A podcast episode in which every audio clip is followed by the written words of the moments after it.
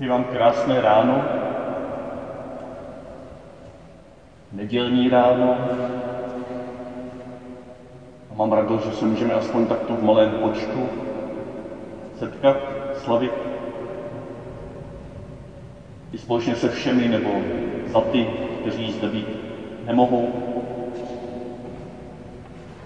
Pan biskup nám poslal opět krátký pozdrav, já vám ho přečtu.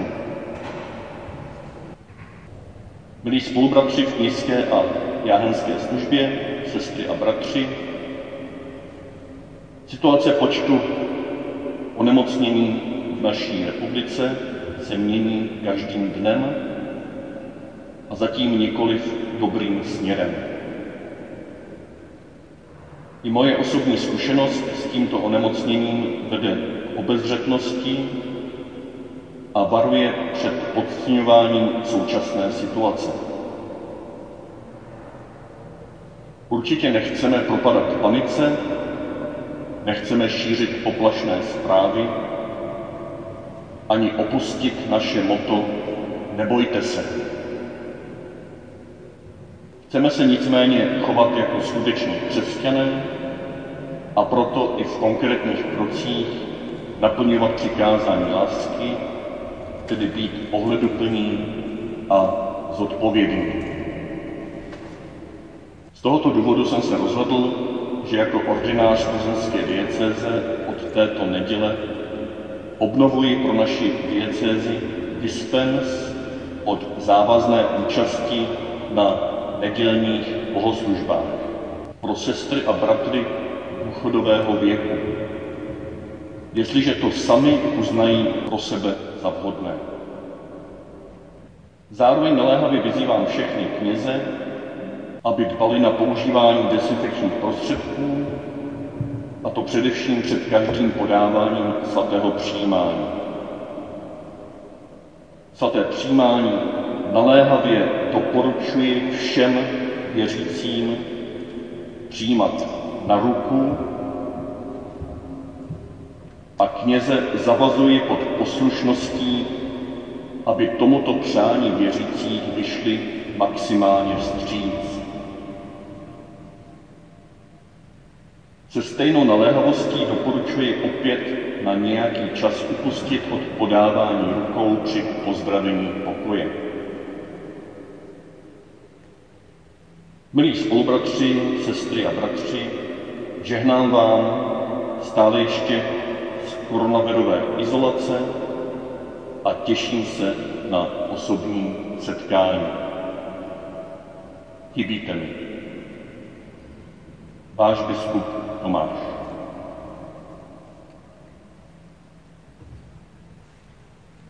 Takže milý krátký pozdrav.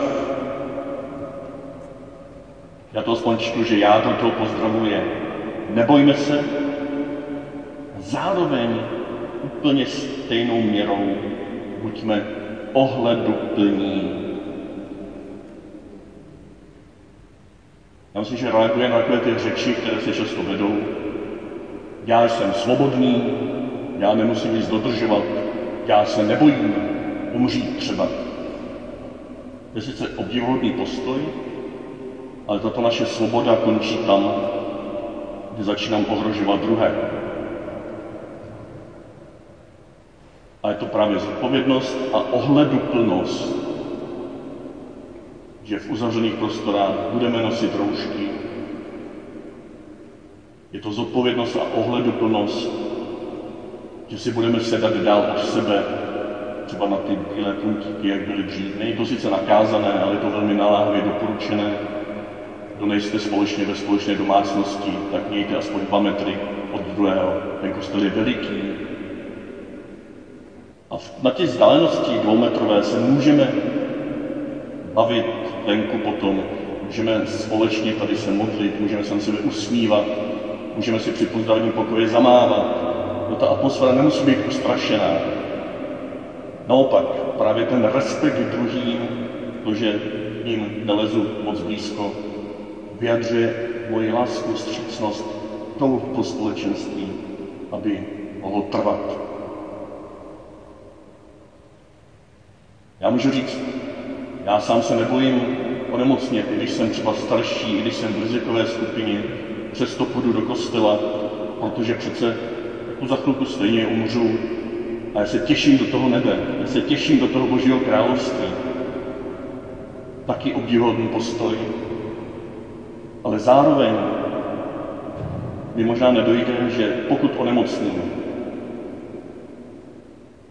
tak to není jenom o mně. Je to o desítkách lidí po tomhle zdravotnictví kolem mě, kteří kolem mě budou skákat, aby mi trošku prodloužili můj život nebo mi zachránili. Takže neříkejte si, prosím vás, že to je jenom na vás, když onemocníte. A i mimo noční není pořád jisté, když to člověk prodělá, jestli to nezanechává nějaké dlouhodobé důsledky. Takže nebuďme ústrašní, ale opravdu domysleme to, co říkáme a to, co děláme. To taky čtu jako biskupův pozdrav, kde za druhé tam není jenom to nebojte se, ale i praktický pokyn tam je pro starší, já bych doplnil ještě pro ty v rizikových kategoriích, pro chronicky nemocné. Tak neříká, nechoďte do kostela. Já vás nechci vyhánět z kostela. Ale říká, zvažte to. Jo, nemusíte chodit do kostela, nemáte nedělní povinnost. Je ten dispens. Do té situace je vážná. Nemusíte chodit do kostela. Můžete slavit Den Páně v modlitbě, v telefonátech s druhými, v četbě Božího slova, v kontemplaci o samotě, která je možná nepříjemná, ale vede do hloubky. Nemusíte chodit do shromáždění, pokud byste sem šli jenom proto, že to je nedělní povinnost. Ale pokud přijdeme, a je to skvělé, že někteří přijdeme, tak potom se vzájemně chovejme ohleduplně. S velkou důvěrou, ale ohleduplně k druhým. Čili roušky, rozestupy, ruce. Roušky, rozestupy, to znamená aspoň 2 metry i před kostelem. Když si budete něco říct před kostelem, tak sice nemusíte mít roušky, ale buďte od sebe 2 metry aspoň. To je ohleduplnost. A ruce, tak to je samozřejmé. Předpokládám, že všichni, kdo se sem přišli, jste si tam u kropenky ruce vydesinfikovali.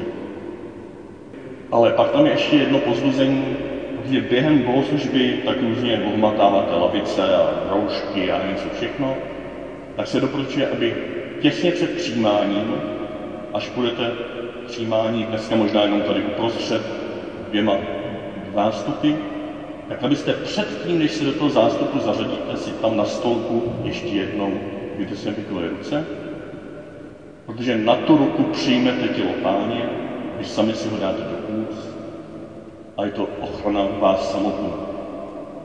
A znovu si neříkejte, já to nepotřebuju, protože když onemocníte, tak zaměstnáte desítky dalších lidí kolem sebe.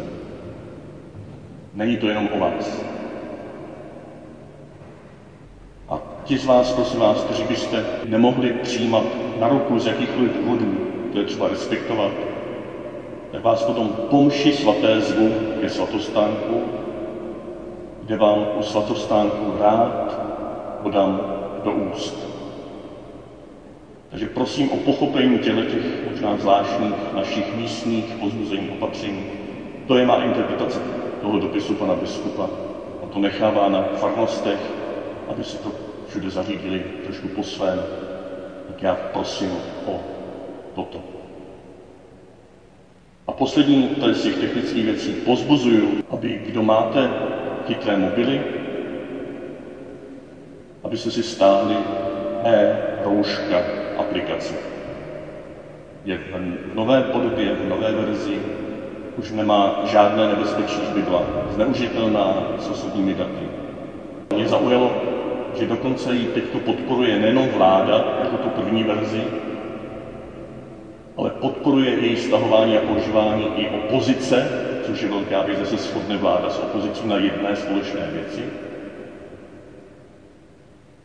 pak je zajímavé, že se na jedné společné věci, na tom základu této nové e-roušky pro celý svět, shodl Google a Apple, kteří proti sobě bojují, kteří jsou konkurenti, ale spojili své síly a vytvořili uživatelské rozhraní pro výrobu těchto e-roušek a tam spolupracují, tam to je společné. Proto tam minulé měla potíže u jablíček, u iPhoneu, tam nějak byly potíže s její instalací.